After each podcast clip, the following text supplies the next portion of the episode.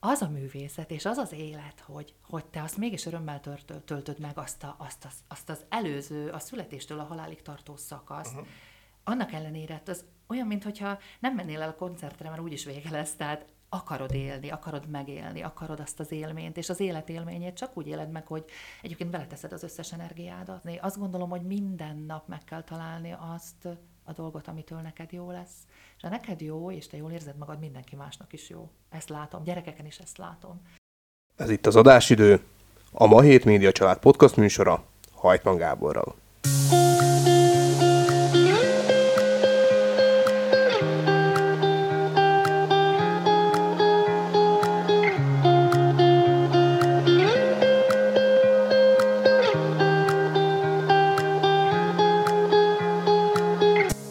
Azt szokták mondani, hogy a zene és a festészet gyógyít. Azt azonban kevesen tudják, hogy nevelő hatása is van. Főleg, ha az ember pedagógus. De vajon milyen érzelmek jöhetnek elő egy zenei élmény következtében, vagy egy művészi kép megtekintése után? Mennyire fontos ezeket az érzelmeket megélni, és milyen energiák szabadulhatnak fel az emberben ilyenkor? Boros volna Erika művésszel varázsoljuk el önöket a művészet rejtelemeibe. Tartsanak velünk!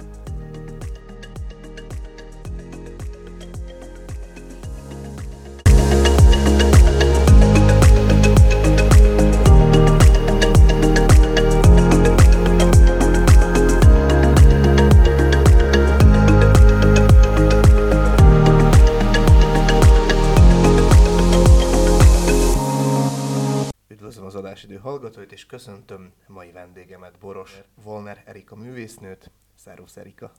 Szia! Szia! Erika, ha jól tudom, te több mindennel is foglalkozol, de leginkább énekelsz, festesz, illetve pedagógusként dolgozol eperjesen. Áruld el kérlek, hogy hogyan is kezdődött nálad a, a zenei élet, a zenélés, az éneklés? Uh-huh. Talán meg se tudom határozni, mert az egész életem folyamán végig kísért engem ez a zene. Elég az hozzá, hogyha azt mondom, hogy a szüleim az énekkarban uh-huh. ismerkedtek meg eperjesen. Ó, hát akkor ez már családban. Így van, így van, és a nagymamám is énekelt, abszolút ilyen, ilyen művészi beállítottságú családnak mondhatom a miénket, és az anyukám oldaláról pedig a nagypapám volt kántor, a Zsigárdi templom kántora, és az, hogy engem ez hogy fertőzött meg, szinte nem is tudom elmondani, mert egyszerűen evidens, hogy ez így bennem van, ez az igény a zene iránt. Ez az ember igazából, mikor még beszélni se tud, már énekel. Úgyhogy nálam ez ilyen... Hát ezt így nem is kellett beléd nevelni, nem, hanem, nem hanem hogy otthon, Igen. ahogy hallottad a, a, az énekszót, illetve a, a zenét, akkor, akkor elkezdtél magadtól énekelni? Igen, meg anyukám sokat énekelt nekem, apunak is gyönyörű hangja volt, és az az igazság, hogy én először nagyon bátortalan kislány voltam, annak ellenére énekelgettem persze csak, csak igazából azon sokára bontakozott ki, hogy én, én egyedül is éneklek majd. Az, az egészen felnőtt koromra tehető annak az ideje, hogy egyedül is énekeltem, akár színpadon, akár mások előtt. Mikor kezdődött így az első, hát ilyen nagy fellépés? Tehát mi, mikor volt az, amikor így elhatároztad, hogy, hogy komolyabban is fog, fogsz foglalkozni az énekléssel? Uh-huh. Hát ahogy mondom, igazából az alapiskolás koromban ott meg az én nagybátyám volt, a zenetanár az ő énekkarában oh. énekeltem már, tehát a csoportos énekléstől nem tartottam egyáltalán. Majd az alapiskola elvégzése után én úgy alára jártam az óvónőképzőbe, ahol egyébként én az utolsó évfolyamos óvónőképzős vagyok, és ott volt egy nagyon jó zenetanárom, Szombatkára, és ő bennem látott akkor lehetőséget, úgyhogy amikor megnézte egy kinek milyen a hangmagasság, a hangfekvés, ahova be minket, ugye a több szólomban énekeltünk, mondta, hogy az enyém milyen univerzális, tudok mélyet, magasat énekelni, milyen ügyes vagyok, úgyhogy nekem amúgy nagyon fontos volt ez a fajta inspiráció hozzá. És az énekkart, mint olyat, mint magát ezt az énekkar éneklést abszolút tanulásnak fogom föl, és nem csak mint énektanulást, hanem a fegyelem, a precizitás, és egyébként az emberi együttműködésnek is egy hatalmas iskolája az énekkar éneklés. És Hát egyedül énekelni meglepő módon csak én 30 éves korom körül kezdtem, ahhoz sem egyedül álltam neki, hanem a barátnőm inspirált még hozzá eperjesen az iskolába, amikor az anyasági éveim után visszakerültem tanítani, és ugye a gyerekeket készítettük föl karácsonyi műsorra. És ugye abszolút klasszikus, hogy a gyerekek énekelnek ott egyedül, segítünk nekik, majd mondom én a barátnőmnek, a Deniszának, Varga Deniszáról van egyébként szó, ő volt az iskolában az énektanárunk, és, és a volt igazgatónőm is egyben, hogy én tudom ennek a dalnak a másik szólamát is, és mondja, hogy akkor nézzük meg. Megnéztük, hát azonnal rácsodálkoztunk, hogy ez milyen jól működik, és onnantól kezdve elkezdtünk ketten énekelni. És uh, igazából akkor, volt, ugye? igen, akkor, akkor alapozódott meg, hogy nekem ez nagyon tetszik, és énekelni akartam onnantól kezdve nem csak kórusban, hanem akár ketten, és az, hogy egy szál egyedül, az még később jött el. Egyébként nehezebb egy, egyedül énekelni, mint kórusban? Vagy mi ezzel a tapasztalatod? Kórusban azért jó, jó énekelni, mert többen vannak, viszont uh-huh. ott is nagy, ott be kell éleszkedni egy gépezetbe, tehát onnan nem lóghatsz Ez egy ilyen csapatmunka. Igen. Egy uh-huh. régi karnagyunk úgy fogalmazott, hogy egy kórus énekes először gondolkodik, utána énekel, a szólista énekelhet, majd utána gondolkodhat, hogy az hogy esett meg, de hát a viccet félretéve mindkettőnek megvan a maga nehézsége. Egyedül énekelni pedig óriási felelősség, hogy hogy az hogy sikerül, mert az ember hiába úgymond tud énekelni, vagy szeret énekelni, vannak olyan napjai, vagy olyan, olyan hatások vannak éppen a, az, annak a pontnak az idejében, amikor őnek föl kell lépjen, nem tudja megcsinálni azt, amire képes. És az nem jelenti azt, hogy nem elég jó, csak egyszerűen vagy nincs rutinja, vagy pedig nem úgy alakul úgy, hogy az nagyon nehéz elfogadni. Főleg, hogyha valaki önmagával szigorú, és utána elkeseredik, hogy ah, ezt sokkal jobban tudom máskor. Ugye hányszor van az, hogy évekig az ember készül, és pont amikor meg kell mutatkoznia, abban a két-három percben az nem olyan. Úgyhogy nagyon sok belső alázat kell egyébként önmagunkhoz is, ilyen, hogy amúgy megbocsájtok magamnak, hogyha nem sikerült is annyira, viszont kell az az, az alázat hozzá zene iránt is, és az azt megelőző sok év gyakorlás és tanulás, amikor te kimersz már állni. Úgyhogy nem állhatsz ki úgy a színpadra, hogy bármi lesz, az jó lesz. Nem, nem igaz. Tehát magadhoz képest a maximumot nyújtsd akkor abban a pillanatban, és itt ennek van nagy súlya. Fel tudsz idézni esetleg egy régebbi koncertedet, fellépésedet, amikor például nagyon izgultál, vagy mikor, mikor teljesen meg volt elégedve azzal, hogy hú, hogy hát ez, ez, ez még, még, még magadat is meglepted, hogy mennyire, mennyire jó sikerült az a koncert. Voltak-e ilyen? pillanatot. Igen, volt, volt.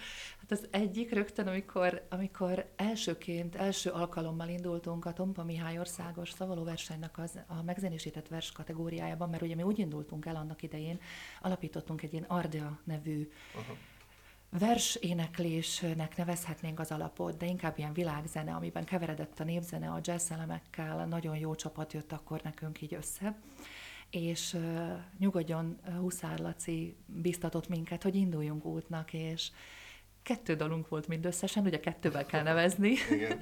Persze nagy bátran be is neveztünk azzal a kettővel. Az egyiknek a szövegeként Petőfi Sándor egyik versét használtuk fel, a másik mm, pedig egy nagyon érdekes kis zene volt, egy ilyen, egy ilyen szinte spirituális alapú. Nekem nagyon tetszett annak idején, ezt a Csincsora János gitárosunk hozta, és én akkortól kezdve, amikor elkezdtünk ezt az éneklést csinálni, elkezdtem belemélyedni a versek olvasásába, a költészet szeretete, akkor nagyon-nagyon sőt a megértése a verseknek akkor jött el 30 pluszosan, mert a gyerekkorban az emberrel tanítgatják a vers értelmét, de ahhoz érni kell, hogy értse az ember Felnőtt korban kell megérteni a versek értelmét, és akkor gondolom te is így voltál Igen, úgy ezzel. voltam. Viszont a kiválasztott vers szövegét a Kalevalából volt egy pici részlet, fohásznak neveztük el. Egy finneposz. Finneposz, igen. És elfelejtettük a szövegét, amikor fel kellett lépnünk, illetve szerepeltünk, Aha. és még az is benne volt, ami, ami utólag is mindig ilyen nagy vidámságra ad okot, hogy a, az érkezésünk napján, ugye, az általános olyan dolog, hogy egy bemész egy versenyre, akkor van egy első meghallgatás, majd a tovább jutottak másnap szerepelnek. Hát mi azt gondoltuk, hogy majd holnap jó, jók leszünk, majd most, majd egy picit így van bennünk egy kis izgalom, de Lesz megcsináljuk. Egy kis motiváció igen, is, abszolút. Aha át sem öltöztünk, igazából szép ruhában, hanem hogy érkeztünk autóval, ugye a Rimaszombat nem két méterre van tőlünk, és ahogy beléptünk a terembe, ahol meghallgattak minket, gyorsan, hát ilyen, ilyen izgalom után így nekiálltunk az énekünknek, a Petőfi Sándor az nagyon jól sikerült, majd kezdtük ezt a Kalevalát, ahol a második verszak csak a lallalázásból állt, és annyira helyes volt a zsűri egyébként, ott volt Zsapka Attila, meg a Mistrálból Titus volt, aki azt mondta, hogy mennyire bájosan oldottuk meg, ezért külön dicséret járta, hogy minket abszolút feloldott ez alól, hogy hát van ilyen, hogy elfelejtjük a szöveget, viszont gondoltuk, hogy majd másnap ez nagyon jó lesz, aztán mondták, hogy nincs másnap, mert csak tíz induló van, úgyhogy ezt az egy nap alatt meg tudták oldani, úgyhogy ez ilyen nagyon-nagyon érdekes, viszont vicces történet volt. És a másik, amikor azt mondtad, hogy hogy jó élménnyel jöttem le, hogy még magam is meglepődtem, olyan is volt egyébként, az pedig nagyon függ attól, hogy milyen zenészeket ö, ö, sikerül éppen Vagy találni, hogy hol lépsz fel. Vagy hol lépsz fel, hogy kiül a közönségben, ott van-e a barátod, a barátnőd, Aha. a szüleid, gyerekeid. Szóval nagyon sok minden hat arra, hogy éppen te hogy érzed, hogy mennyire jó. De volt egy olyan élményem, és ez nem volt rég, mm, itt a Sárga Kasténál volt egy délutáni jazz fellépésünk, amikor százszor elénekelt két jazz standardet énekeltem akkor, és egy akkor ott össze állt zenekarral. Hát nagyon izgultam, hogy ez hogy fog menni. Rögtön meg is kérdeztem, hogy kire kell nézni, mondták, hogy kire, és annyira jól sikerült ennek az izgalomnak a hevében, meg a, a nagyon barátságos közönség tekintete miatt énekelni, hogy akkor jöttem le, mondom, ó, ezeket én soha nem énekeltem még ennyire jól el, és mások is mondták, hogy, ez tényleg így volt. Vannak-e kedvenc számaid, amiket szeretsz énekelni, vagy, vagy, vagy mi az a kedvenc számod, amit, amit el akarsz énekelni? Esetleg megzenésített vers, vagy vagy más, más uh, szerzemény? Igazából bármi. Én annyira szeretek énekelni, és a zsánerek is abszolút sok minden. Nem is tudnám kiemelni, hogy melyik az, amit most, mert időszakos. Amikor uh-huh. a versénekléssel foglalkoztam, és ezzel egyidejűleg a népdal és a jazz is elkezdett érdekelni, Igazából én nem vagyok jazz énekes, se népdalénekes, abszolút így a saját módomon éneklek. És viszont, viszont, ha most mondanád, hogy énekeljek egyet, gyorsan szereznénk ide egy zenekart, vagy zongoristát, akkor biztos a My Funny Valentine című nagy jazz ballada, ami hozzá nagyon közel áll. Egyébként, aki ismer engem, nagyon vidámnak ismer, viszont én nagyon szeretem ennek a mélységeit is, a, az ellenpólusát megélni, és kifejezni egyébként, hogy nem vagyok egy ilyen csak állandóan fent igazából, de hát nagyon szép az életnek ez a két pólusa, és én azt is szoktam vallani, hogy aki igazán vidám és önfelett tud lenni, az egyébként nagyon szomorú és nagyon összetört és elkeseredett is képes lenni, és ez nem szégyen, és nagyon nagy segítség erre a zene. Én a zenét abszolút segítségül hívom mindig, ha eléneklem, vagy meghallgatom, az is attól függ, hogy épp akarok énekelni, vagy nem. Néha egyáltalán nem akarok énekelni, csak hallgatni, befogadni. Ugye azt mondják, hogy a zenének van terápiás jellege, és terápiás jelleggel bír. Eh, szerinted eh, mennyire tud gyógyítani a zene, illetve fel tudsz idézni eh, egy olyan pillanatot, mikor, mikor vagy csak zenét hallgattál, illetve felléptél, és akkor láttad, hogy a közönségen belül így átáramlik a, a jó érzés, a, a vidámság, vagy, vagy, vagy, vagy te magad, hogy így jól érezted magad, esetleg a koncert után lejöttél, és így, így megnyugodtál egy rossz nap után, vagy, vagy, vagy ellenkező esetben egy jó nap után még jobban e, fel voltál tüzelve. Igen, mindegyik előfordult egyébként, és soha nem jöttem még le, bár lehet, hogy hazudnék, ha azt mondom, hogy voltak sikertelenebből előadott számok, főként olyan volt már, hogy énekkarral nem sikerült valami, vagy csúszott az egész mű, de ugye ott nagyon sok tényezőn vérezhet el a dolog, uh-huh. ugye ott sokan vagyunk, hát um, elég kínos, ha valaki egyedül elrontja magáit. Na, de hát előbb, is való, de... Azt mondtad, hogy a, hogy a Kaleval a szövegét hogy elfelejtettétek, de Igen. tudtatok improvizálni, Igen. és ez ugye mennyire fontos, mert hogy a közönség nem veszi észre. Igen. Még lehet, hogy annál jobb is egyébként. Igen, a... egyébként én azt, az összesből profitál az ember, az összes uh-huh. hibájából, és onnantól kezdve, hogy látja, érzi, hogy ez nem tragédia. Akár egy nem annyira sikeresen elénekelt dal, bár, bár az egyébként szélsőséges, ha úgy alakul, hogyha az ember tényleg rákészül. Ünnepet csinál egyébként abból, hogy föllép. Én legalábbis úgy szoktam meglenni, hogyha van egy nagyon sűrűn összerakott napom, mert ugye ezerféle futnivalója van az embernek napközben, de tudja, hogy majd itt és itt föl kell lépni, ez akár a kis gyerekének karommal, akár én vagyok az énekkar tagja, akár egy jazz estenet délutánon, arra az ember rákészül legalább egy-két órával előtte már elcsendesedik, fölöltözik, és nem csak a ruháját. Végig gondolja, igen, hogy, hogy veszi lesz. fel, igen, az Nagyon ünnepi jó lehet ruhát, egyébként. hanem belül, belül teszek ünnepet magamban egyébként. Aha. És olyankor szoktam, hogy nem is hagyom zavartatni magam, otthon is olyankor nem főzök már, akkor addigra mindent leteszek, lecseng, az egész családom is tolerálja egyébként. Nem üldöz senki, hogy még ezt vagy azt kell megcsinálnom, hanem Mindig hagynak. tolerálja? Voltak évek, hogy kevésbé, de, de most már megszokták, tudják, hogy én, én hogyha nem énekelhetek, vagy nem nyilatkozhatom meg, akkor, akkor házártosabb vagyok otthon, és szerintem ebből mindenki jól jön ki. Hogyha... Úgyhogy ahogy ez előbb a kérdésedre még annyi, hogy olyan is volt már igen, hogy úgy mentem fel a gyerekekkel mondjuk, az, az utóbbi időben gyakori, az én kis eperinta énekkarommal a színpadra, ez lehet adventi, vagy szülők előtt valami megnyilatkozás, ez lehet anyák napja, bármilyen, hogy annyira izgulok, hogy én formában lesz nekem, mert az, az a gyerekek, a gyerekekkel való munka, az is olyan, hogy annyi mindenen múlik annak a sikere. Szerencsére a gyereki báj, meg egyébként a belefektetett energia az annyira bájos, hogy egyébként még akkor is tetszik, hogyha van ott egy, egy pár elcsúszott hang, vagy lecsúszott hang, hang nem. E, igazából én szeretem azt, hogyha tényleg mindenki énekel. Van ez a rövid film, amit ugye ott is Erika néni volt a tanító, és ott nem mindenki énekelhetett. Igen, igen. Nálam épp ez a gondolat van mindig, hogy mindenki énekeljen, az is, aki nem profi, mert nem mindenki születik egy szuper hangi adottsággal. De mindet lehet fejleszteni, és mind gyógyít. Azt pedig az elejétől tudom. A kislányaim is, mikor picik voltak, az az első, amihez az ember nyúl, az a dúdolás, az óvon, óvonősködési mi voltomban is, ugye, mert amikor az óvonőképzőt fejeztem be, én utána óvonősködtem is négy évet, aztán később mentem ugye a, a tanítóképzőbe, egy évvel később konkrétan, de azt már munka mellett csináltam, és nagyon segített egyik a másikat. Az éneklés az szerintem egy óvónőnek az első és, és egyetlen olyan eszköze, ami ingyen van, amihez igazából állandóan hozzányúlhat, állandóan előveti, és oly csodálatosan nyílnak rá a gyerekszemek minden egyes elénekelt két-három hang után, ez valami hihetetlen, különben a gyerekek erre mennyire nyitottak. Szerintem a felnőttek is csak, ők elfelejtik aztán nyitva hagyni a szívüket. Érdekes ez, hogy van, aki, van, aki hagyja, hogy, a, hogy az éneklés így elmenjen az életéből. Lemond róla, azt mondja, hogy ő nem tud énekelni, pedig kell énekelni. Hát de vannak olyan típusú emberek, akik uh, nem jól fogadják a kritikát például, vagy, vagy, vagy nem szeretik azt, hogy, hogy ők szerepeljenek, vagy fellépjenek. Te mit tanácsolsz nekik, illetve hogyan tudnád őket meggyőzni, hogy, hogy, hogy tényleg, ahogy említetted is, a, az éneklés az gyógyít. Annak van varázslatos hatása, mert, mert tényleg van neki, de, de egyszerűen nem, nem mindenki tudja befogadni. Mm. Mi lehet ennek az oka szerinted?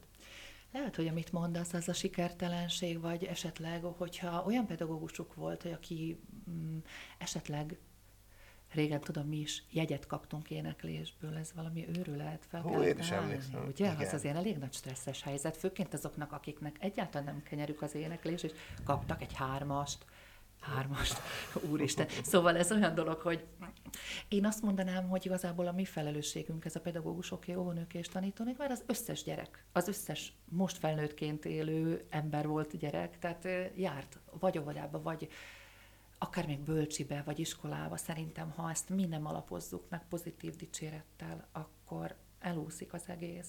És én erre is teszem fel mindig a, nem mondom a napjaim nagy részét, de az egész munkásságomat, hogy látom, hogy ezek a gyerekek imádják azt, hogy énekelni lehet, és hogyha fáradtak, vagy nehéz napjuk van, fogom magam, játszom velük, éneklünk, és én magam egyébként én a másik pólus vagyok, én úgy is éneklem, hogy azt se figyelem, hogy kifülel, és néha egy bárki előtt nem direkt, hanem egyszerűen annyira kell, úgyhogy azokat is arra biztatom, aki úgy érzi, hogy nem olyan szép a hangja, hogy énekeljen akkor otthon egyedül, vagy társaságban egyébként meg az nagyon vonzó, mindenféle találkozásokon szerintem egyáltalán nem baj, hogyha valaki úgy érzi, hogy nem annyira jól énekel. Ha meg olyan típus, hogy nem akar énekelni, én azt gondolom, hogy akkor is énekel otthon egyedül, mondjuk a fürdőszobában. Említetted, hogy azért van nevelő hatása is ugye az éneklésnek, és hát ugye nagyon fontos a te munkádban, ugye pedagógusként dolgozol, és hát a, gyerekekkel nagyon fontos énekelni. Mit vettél észre egyébként a gyerekeken, mikor, mikor énekeltek közösen, vagy kórusba vattok, van egy közös éneklési program, utána mennyire felszabadultak a gyerekek, illetve menny, a későbbiek folyamán látni-e azt a nevelői hatást, hogy, hogy, hogy tényleg a, az éneklés az mindennapos a gyerekeknél? Mennyire tud segíteni nekik ez? Tud segíteni. Azt látom rajta egyébként mindenfajta órába, ha beépítjük nálunk, hogy nagyon erős, kötelező elvárás a szlovák nyelv elsajátítása. Uh-huh. Én különben az első osztályban, amikor elkezdjük a szlovákot, szinte csak éneklünk, nem veszik észre a gyerekek, hogy beszélnek szlovákul egyébként, hogy mondják azokat a szavakat. Na, ez milyen érdekes. Nagyon érdekes.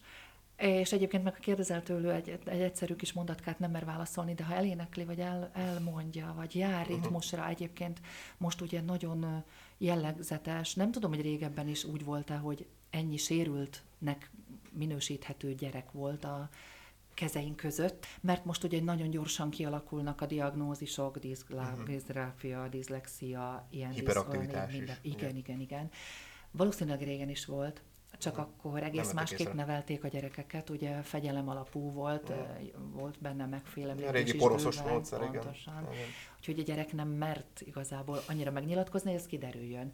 Az, az viszont biztos, hogy a mostani nyüzsgős élet, meg a sok hatás, ugye a, a zajok, a tévé mellé már hogy begyűrűzött az internet, a gyerekek már nagyon korán elkezdik használni ezeket a dolgokat, és tényleg háttérbe tud szorulni ez, a, ez az élő, amúgy beszéd is, de a beszéd szerintem egy éneklési alap, tehát végül is egy bármilyen szöveget, ha veszünk alapul, annak ritmusa van. Én szoktam viccesen reppelni a verseket, észre se veszik, hogy verset tanulunk, csak azt mondjuk, hogy reppeljük a verset. És akkor milyen jó oda tudnak figyelni igen. a gyerekek, ugye? Én abszolút Na, igen, és azt, akkor... azt látom ebben, és minket úgy is tanítottak óvónőképzőben, nagyon remek tanáraim voltak. Igazából most látom, 53 évesen, hogy milyen tanáraim voltak, mert mikor ott ülsz, mint diák, ú, már megint ez megint az, de visszanézőleg azt mondod, hogy ú, ezt tőle tanultam, ezt ő mondta, és ők mondták azt nekem, hogy fogd meg a kezét, ne pörölj rá, fogd meg, vidd, és már énekelj is. Tehát egyszerűen minket erre tanítottak. És most is látom, hogy sokszor falrahánt borsó a figyelmeztetgetés, de ha elkezdesz énekelni, egyébként az enyémek, akik mindig, akik velem vannak, ugye mi úgy csináljuk, hogy négy évig visszük a gyerekeket óvodától a negyedik osztályig, annyira megszokják, és egyébként egy-két hét alatt Na ez a tanítónén énekel, ez állandóan visz minket, hogy mind jön. Néha kettő-három, hogy ként ül, főleg az elején nálam a mostani osztályomban is volt, hogy figyelők voltak, hagytam, egyébként hagytam őket, majd észrevették, hogy sokkal jobban járnak, ha benne lesznek a játékban, mert ezek játékok, egyébként uh-huh. zenés mozgásos játékok, és egyébként a beszédfejlesztést, a, a beszéd hibák kiküszöbölését, a szövegértést, mindent megalapoznak, ha nem kényszerül a gyerek arra, hogy a szájával ő mondjon valamit, amit gondol, vagy ha nem is gondol, de mondjuk együtt közösen, az mind visszahat rá pozitívan. És ez a matematikát is megkönnyíti. A matematikusokat szokták mondani, hogy zeneileg is nagyon ott vannak. Egyébként a zene egy nagyon azt is mondhatnánk, hogy a világ legegyszerűbb és legalapvetőbb dolga, de hogyha belemegyünk magasabb szinten, nagyon bonyolult tud lenni. Tíz évig zongoráztam, és mai napig mondhatom, hogy nem tudok, de csomó mindent segített. Hát a, a keleti népeknél, ugye a keleti kultúrában van az, hogy a zenét, a kreativitást, a mindenféle művészetet ugye oktatják már, és azért az a, nem is tudom mi a titkuk, hogy, hogy ennyire jók ebben. Tehát, hogy ők is erre nagy hangsúlyt fektet, fektetnek. Igen. És gondolom a japánoktól azért nagyon sokat tanulhatunk, mi is ugye közép-európaiak, nyugat-európaiak. Igen. Itt ott én is rácsodálkozom, annyira nem ismerem, nem mélyedtem bele, de azt látom, hogy ott hihetetlen a precizitás, a fegyelem, az alázat gyakorlása, és nem tudom tényleg, hogy csinálják. Nálunk szokták mondani, amikor a tanítókórusban énekeltünk, és ugye azért megjegyzéseket tettünk, hogy már illene szünetet tartani, azért bele lehet fáradni hogy azért Japánban a próbák három-négy órásak és állnak, és Jó, látok, ez nincs eperesen azért nem három-négy órás gondolom. nem, nem, azért nagyon figyelek arra, hogy mozgatva legyenek a gyerekek, majd fújhassanak egyet, pihessenek, nevessenek, fussanak, de aztán újra összeszedem őket. Egyébként a zene segítségével nagyon lehet. Nagyon lehet össze, összerakni, összegyűjteni Tehát a kulcs minden pedagógusnak ugye a zenével meg lehet fogni akkor a gyerekeket. Én azt illetve... mondom, hogy igen. Én azt mondom, hogy igen. Na hát akkor, akkor felfedeztük a, a csoda fegyvert a, a pedagógiában. Egyébként lehet, Bár hogy igen, élő szóval, igen, igen, igen, igen, mindenféle hatás van, de én azt gondolom, hogy a mi dolgunk, a mi felelősségünk, még ha otthon nem is találkoznak vele, itt megmutatni, itt fölhívni a figyelmet, és sokan el fogják engedni, de ha csak az a néhány, akit megfog, az, az fogja ezt hasznát venni, már az megéri. Beszéljünk akkor egy kicsit a, a kórusodról, az Eperindáról. Hogyan is alakultatok, és miért pont ezt a nevet választottad? Ugye Eperinda, gondolom van köze a, az Eperhez? vagy, vagy, vagy mi, van ennek a névnek valamilyen jelentősége? Hát régre, régi időkre nyúlik vissza egyébként a kis, nem is mondanám kórusnak, de úgy tűnik, hogy a kórus, ami az én kezem alatt ott énekel, az egy kórus, mert most is vannak benne 31-en, Aha. de ez a csapat nem stabil, mert 5.-6. osztályos korig körülbelül járnak ide a gyerekek, és aztán kamaszkorban, nagy kamaszkorban igazából nagyon kevés, aki maradt. Azt mondják, hogy idősek hozzá. Szoktam nekik magamat példának hozni, hogy azért nem jól gondolják, de igazából van egy ilyen hozadéka is a kamaszkornak, a nagy kamaszkornak, hogy elkezdik talán szégyelleni, vagy más dolgok felé nyitnak, amit én abszolút tolerálok meg ugye az órájuk mennyiségéből kifolyólag is nehéz összeegyeztetni. Mert kicsit, uh-huh. igen. Uh-huh. igen, mert ez heti egyszer próbálunk egyébként, ez ilyen szakkörtevékenység formájában zajlik az iskolában. Nekem általában hat órán van, vagy hét, attól függ, hogy hogy alakul a nap. Olyan is van, hogy kevesebb, csak úgy kitolódik ugye mindenféle ö, rendezés miatt, mert ugye van, hogy lyukas óra is alakul, de akkor későbbre mennek az órák, és ezért a kicsikkel egyszerűbb, aktivitásukban is egyszerűbb, meg abban is ott szeretnek még nagyon, és a, a kisgyerekeknél a szeretettel, az érzelmi kötődéssel egyszerűen nem kell semmiféle erőszakot bevetnem az, hogy járjanak, azért járnak, hogy, hogy szeretnek, vagy ar, akarnak velem ott lenni és nevetni, mert nagyon jól tudják, hogy egyébként nem szigorú az, annyira az a próba, annyiban igen, hogy megtanuljuk a dalokat, igényes vagyok arra, hogy ez ne legyen hamis, hogy az szépen legyen elénekelve. Hangképzést is a helyjel közel csinálunk, mert nagyon-nagyon szeretném megtartani őket, és tényleg nálam mindenki énekelhet, aki szeretne. És nem is tudom hány évet mondjak, hogy mikortól, szintén a Denisa kolléganő is barátnőmmel kezdtük el csinálni, először hét gyerekünk volt, meg nyolc, és lássunk csodát, hát négy-öt éve van így, hogy 30, meg, meg 27, úgyhogy egy csomó gyerek jár hozzám.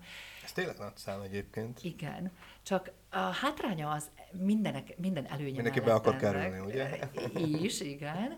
És a másik, hogy amikor már jól énekelnek, vagy van egy Aha. repertoár, elveszítem a nagyokat, és Aha. újra jönnek a picik, és megint vissza kell térnem, úgyhogy nekem nagyon kell figyelnem, hogy a középmezőny mindig meg legyenek azok a favorit dalok tartva, úgymond favorit névdalokat éneklünk, adventi énekeket, és mindenféle alkalmakra is hívnak minket fellépni a faluba, úgyhogy azért így meg tehát nekem nagyon fontos, hogy ha fellépünk a színpadra, az, az szép legyen, ne csak bájos, és gyakorlok velük folyamatosan, viszont amikor újak jönnek, a picikék, azokkal meg kell újra tanítani jóformán az egész repertoárt, és néha jobban járok, hogyha megvan az a néhány stabil, és mindig egy-egy újat keverek csak bele az, a, az ének hát a repertoárunkba, hogy így mondjam. Az Eperinda név pedig csak nem régóta van, szerintem öt éve, vagy hat éve, az pedig pont azért, mert az inda is, hogy izeg mozog, nekem nagy kedvencem egyébként a, az egyik népdal a Szederinda, és az a Szederinda akart először lenni, de mivel eperesen vagyunk, hát akkor kicseréltem Eperindára, és így lett Eperinda. Na, milyen kreatív. Nagyon. választás.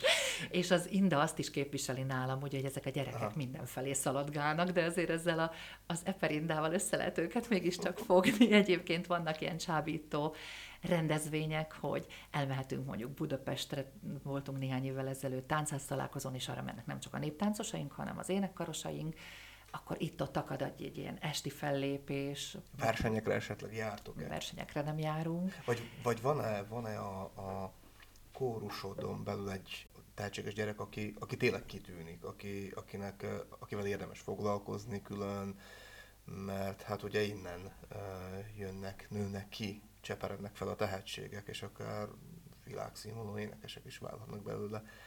Vannak ilyen gyerekek a soraidban? Igen, képzeld el, hogy vannak, és most, hogy említetted, az egyikkel én versenyen is voltam tavaly. Na hát akkor mégis vannak Egy kicsi versenyek. lányommal, igen, a Haris Karmennel, az én Karmenem az osztályba jár, és igazából nem elég ahhoz, hogy versenyre lehessen vinni a gyereket maga a puszta jó éneklés, a színpadi jelenléthez bátorság kell, merészség, ugye egy olyan személyiségvonás, ami nem mindig születik bele. És ezt is ki kell nőni egyébként a gyereknek, ugye? Tehát, igen, hogy igen. lámpalázal meg kell küzdenie igen, igen, a úgy, nagy közönséggel. Pontosan, úgyhogy rengeteg olyan gyerek ment már el a, a csapatból, meg énekelt évekig velünk, akinek hallottam, hogy gyönyörű tiszta hangja van, de ha arról volt szó, hogy énekel szólót, még csak-csak a szólót karácsonykor beénekel egy ilyen két-három sorosat, kettő és négy sorosat, de ez a Carmen, ő kifejezetten igényli azt, hogy őt, őt meghallgassák, uh-huh. ön a tapsot kap, és ő ezt élvezi, és ez nagyon fontos, ilyet meg kell találni, és hála ennek az eperindának, hogy megtaláltam anyukája, és mindig hálálkodik, mert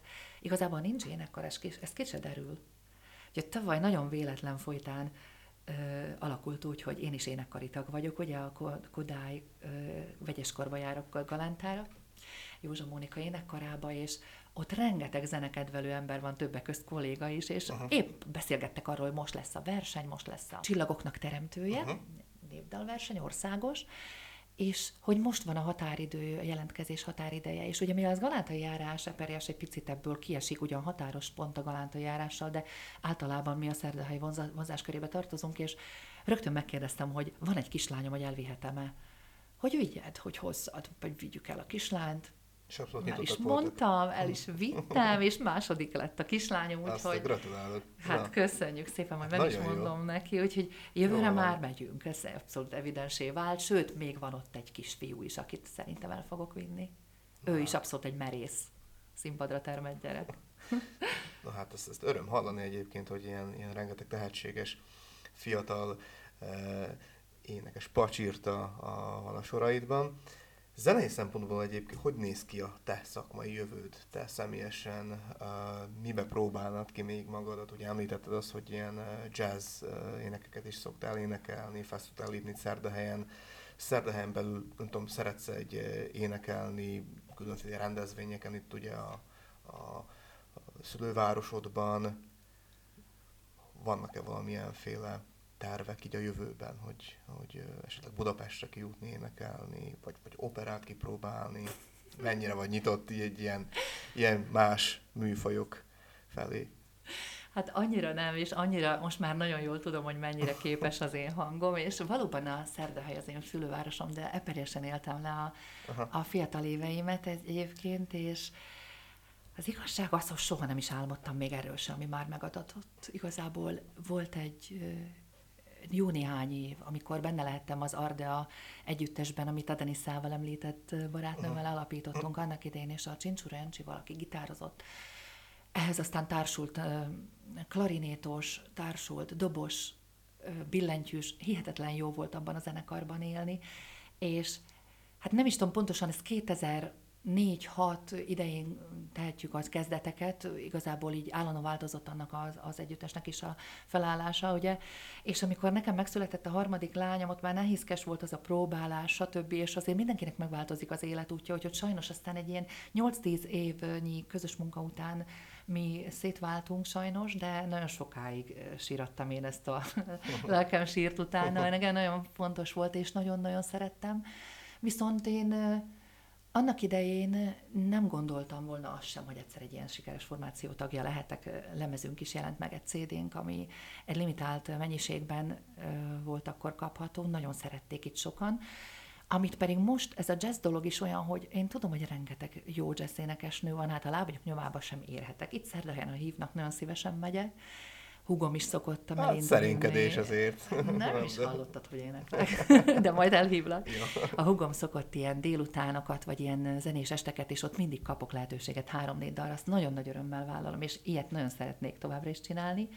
Viszont volt még egy ilyen induló akapella zenekar, ez még a Covid idején, aztán sajnos a Covid alatt ez így nem működött, de én ezt nem dobtam el, akkor pedig öt nő, valójában öt barátnő kezdtünk el együtt énekelni hangszeres kíséret nélkül, hát az is nagyon ütős volt.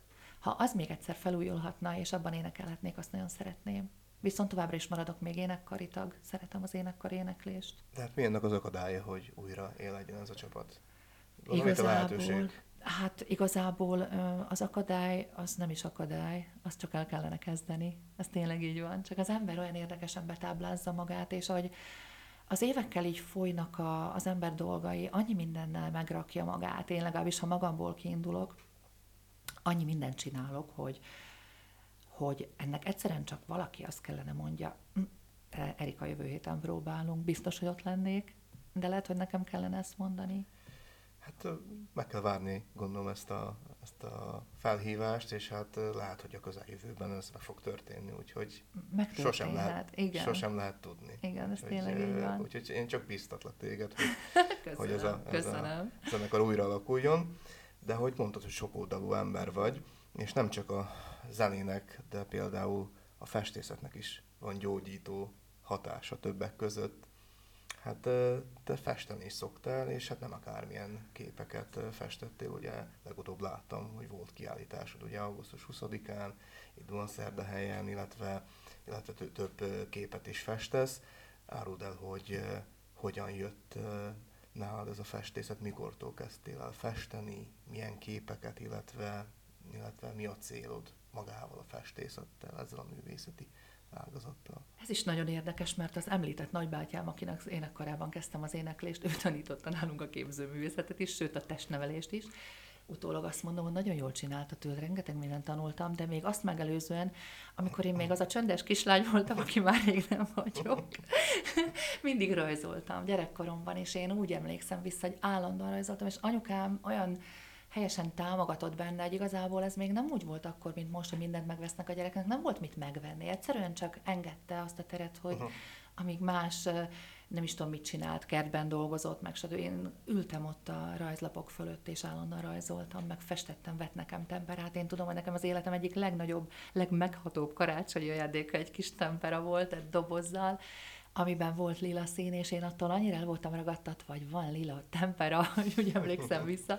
És festegettem, nagyon szerettem csinálni, és elég gyorsan kiderült, hogy ügyesen rajzolok, festek az iskolában, úgyhogy a felső tagozatos koromban már ilyen képzőművészeti versenyekre is eljutottunk, úgy egész szép eredményeket értünk el, nem egyedül, hanem baráti, baráti, osztálytársi kapcsolatban álló osztálytársaimmal.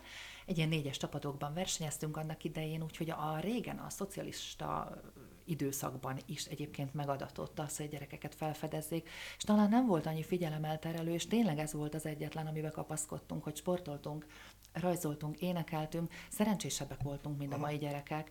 Ugye maiakat úgy szidják, hogy milyen mások, és valóban mások, mert mások a körülmények, de szerintem a gyerek mint olyan, ugyanolyan, ugyanolyan helyesek, ugyanolyan fogékonyak, csak nem mindegy, hogy milyen befolyás éri őket. Mert hát, hogy ott van a lehetőség, akkor, akkor tényleg leül, és akkor elkezd rajzolni. Abszolút, elmegy igen. énekelni, igen. csak hát foglalkozni kell. És a legjobb úgy rajzolni, hogy közben szól a zene, vagy éneklünk közben. Na, hát akkor ez milyen jó kombináció. Legjobb.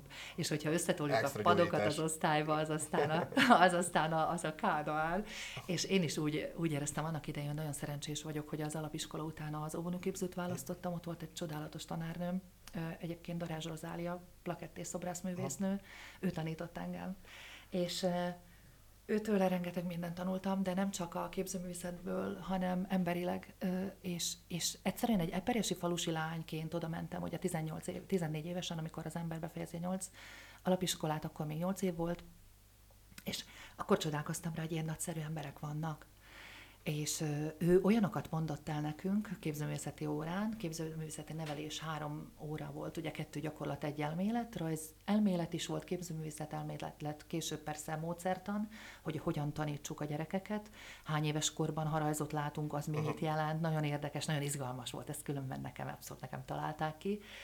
És tőle hallottam először olyanokat, hogy egyébként a festőművészek hogy éltek, egyébként teljesen lenyűgözött engem, hogy ezek az emberek szinte, szinte nem azt mondom, hogy őrültek voltak, de olyan dolgokat csináltak, vagy úgy olyan életet vezettek, amit átlagos ember nem, viszont átlagos ember nem is fest olyanokat. És ott tanultam meg a Darázs Rozália tanárnőmtől egyébként mindenféle őrültséget idézőjelbe rakva pozitív oldalról nézni. Tehát aki őrülten jó, őrülten szenvedélyes, őrülten érzelmes, azt tud nagyot alkotni, nem az átlagos. Úgyhogy engem ő, ő nagyon-nagyon elvarázsolt tehát a lényével. szenvedély nélkül ezt nem is lehet művelni? Nem, nem. Énekelni és festeni, tehát kell a szenvedély oda. Bánat, Egész öröm, kell. minden. Igen. Ó. Egész élethez kell, hol, hol, hiszen megszületünk, azonnal gyakorlatilag tudjuk, mi a vége. És az a művészet, és az az élet, hogy, hogy te azt mégis örömmel töltöd meg azt, a, azt, az, azt az előző, a születéstől a halálig tartó szakaszt, uh-huh annak ellenére, hát az olyan, mintha nem mennél el a koncertre, mert úgyis vége lesz, tehát akarod élni, akarod megélni, akarod azt az élményt, és az élet élményét csak úgy éled meg, hogy egyébként beleteszed az összes energiádat. Tehát nem a végcél, azt szokták mondani, nem a végcél nem, számít, hanem az út, igen, hogy megéled. Igen, igen. Ahogy... igen, ezt most így magyarázzák, én meg csak egyszerűen Aha. úgy magyarázom, hogy élni kell azt az életet, mert egy egy adatik meg, ezt ebben a testben, ebben a dimenzióban egy, akkor azt tegyük oda. Szoktam ezt is mondani, hogy vagy teljesen, vagy sehogy, vagy, vagy egyszerűen nem is tudom, hogy lehet ezt megmagyarázni. Azt gondolom, hogy minden nap meg kell találni azt a dolgot, amitől neked jó lesz. És ha neked jó, és te jól érzed magad, mindenki másnak is jó. Ezt látom, gyerekeken is ezt látom. És visszatérve ehhez a festéshez, a tanárnőm rögtön mondta, hogy én ügyes vagyok szerinte, de nem csak nekem, többen voltak, de nekem ez épp elég volt ahhoz, hogy én magamra kezdtem ráeszmélni, hogy él, úristen, én ügyes vagyok, hát akkor ezzel kell foglalkozni. És mindig rajzoltam, és mindig festettem, és maga a sejem, meg a sejem festés, az pontosan hat, hat évvel ezelőtt kezdődött, épp tegnap dobta ki a Facebook a legelső mandalámat, azt egy tanfolyamon, tanfolyamon sajátítottam el a technikáját, és igazából az édesanyámat vesztettem el 7 évvel ezelőtt, és nagyon sokáig úgy kóvályogtam úgy nélküle, úgy egyszerűen megszűnt az az élet, ami addig volt. Uh-huh, uh-huh. Mert amíg az embernek megvannak a családi kötelékei, és az a stabilitás, amit egy édesanyja megléte ad, az úgy elveszik, onnantól kezdve neked kell stabilnak lenned, de nem mindig, nem mindig tudsz. Szóval mindegy hány éves az ember, szerintem az az ős kapcsolat ott, hogy megtörik, onnantól kezdve ébred fel, hogy úristen, felnőtt vagyok, nekem kell felelősséggel lennem. A holnapért, a maháért nem kérhetek senkitől tanácsot, igazából otthonról nem, igazából nem szaladhatok haza a bajaimmal, magamnak kell megoldani, és Próbáltam én magam is megoldani ezt a gyász folyamatot, ugye mond, nagyon divatos erről így beszélni. Igazából régen is volt gyász folyamat, senki nem mondta ki. Mm, én elég sokat beszéltem róla, de természetesen csak olyannak, aki vevő volt rá, és ez nagyon kevés az az ember, akit egy ilyennel vagyis megtisztelem azzal, nem fogom terhelni se a barátomat, se a, se a baráti körömet, se a családomat. Érzelmi intelligencia kell azért hozzá, hogy igen, az ember biztosan, megértse másoknak emp- empatikusság. Igen, gondolom. igen, és egyszer csak, egyszer csak azon agyaltam, hogy valamit kell csinálnom, ami olyan, hogy kitölti ezeket az óráimat, ami négy szenvedek, ami, ami olyat hoz, mint amikor virágot ültetünk a sírra igazából. Az kivirág ez, ez most, most egyébként halottak napján egy nagyon aktuális is. Abszolút. Igen. És megláttam a felhívást pont akkor, amikor én úgy gondoltam, hogy valamit már kéne csinálni, akkor igazából már kilábaló voltam abból a nagyon borús lelki időszakomból, és ez volt egy felhívás, egy mandala festő tanfolyam, sejemre. Nekem tetszett ez a szó, hogy mandala, akkor még nem nagyon akar, uh-huh. tudtam, mit akar, sejem, az meg nagyon közel van szerintem az embereknek a, a lelkéhez, főleg a nőkéhez, az ilyen sima, simulékony, puha, egyszerűen nincs rajta kivetni való. Én úgy gondolom, a sejem az egy csodálatos anyag, és azt megtölteni színnel, és képpel, és nem is tudom mindennel, az, az volt a célja ennek a tanfolyamnak. Elmentem arra a tanfolyamra, és az úgy zajlik a tanfolyam, hogy egész nap ott vagy, megkapod az utasításokat, elmagyarázzák, hogy kell, minden anyagot kapsz, és este viszed haza az első képedet. És hogy csináltam a vége fele, én az elejétől kezdve élveztem egyébként, de a vége fele arra gondoltam, hogy én nekem ezt kell csinálnom. És meg is erősített benne az Évi, aki oktató volt, itt nekem, hogy te Erika, te ős tehetség vagy. Persze ez is olyan löket, hogy igen, és akkor, és akkor tényleg, és innentől kezdve arra gondoltam, hogy nekem ezekkel foglalkoznom. Hazajöttem onnan, még egyszer elmentem tanfolyamra néhány hónappal később, de akkor már közben elkezdtem felvásárolni hozzá az anyagokat, festéket, ecsetet, érdeklődtem, néztem YouTube-on, hogy mit hogy lehet. Egyébként egy csomó mindent tanultam meg egyedül, de amikor há- aztán végül három ilyen tanfolyamon vettem részt, mindig az Évinél, Mucska Évinél, mindig egy hihetetlen jó társaság jött össze, ötszerre öt-hat emberrel foglalkozik, mindig más az összetétel, de az összessel, aki ott van, olyan szintű kapcsolódásba kerülsz azon az egy napon, azok az emberek mindent elmondanak magukról csak úgy, hogy nem is beszélnek, csak azzal, hogy ott festesz, meg ott működsz, meg segítséget kérsz, meg segítséget nyújtasz. Hihetetlen tanítás ez is. Hát így elképzelni, hihetetlen varázs lehet. Az, Tehát varázslatos pillanat. Az, igen, az. Vészesen fogy az adásidőnk, de így zárásként azt kérdezném tőled, hogy mit tanácsolsz azoknak a feltörekvő művészeknek, énekeseknek, festőknek, akik, akik bátortalanok, vagy akik, akik valahogy nem találják a motivációt, hogy, hogy a kreativitásokat kiéljék, mennyire, mennyire biztatnád őket, hogy, hogy érdemes az ő munkájukat megmutatni a világnak. Hát nem is tudom, hogy alkalmas vagyok én arra tanácsokat adjak, viszont magam példájából azt, hogy eljön annak az ideje, meg kell írni, de állandóan tanulni kell, azt uh-huh. gondolom. És saját magunkat kell elsősorban megtanulni, hogy milyenek vagyunk.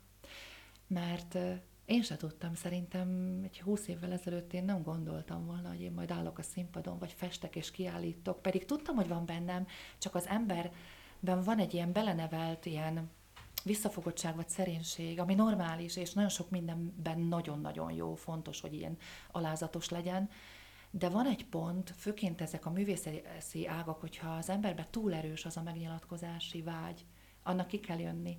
De arra gondolok, hogy csak akkor jön ki, hogyha maga begérett abba. Tehát már telítődik tudással, tapasztalattal, de ne féljenek, azt gondolom.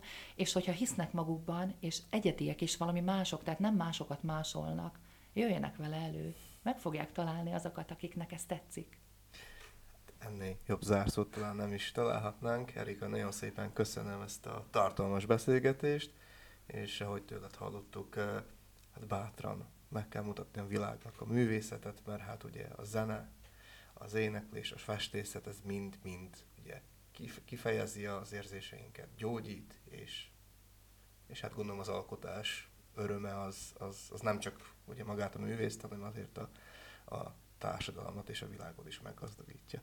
Igen, igen, és hogyha magunkkal jobban vagyunk, és ez frázisnak hangzik, de tényleg úgy van, elfogadod magad, elfogadod, hogy idősödsz, elfogadod, hogy nem vagy mindig jó, akkor már is jó.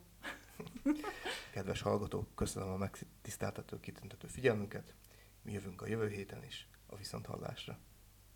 Viszontlátásra, viszonthallásra. Köszönöm szépen.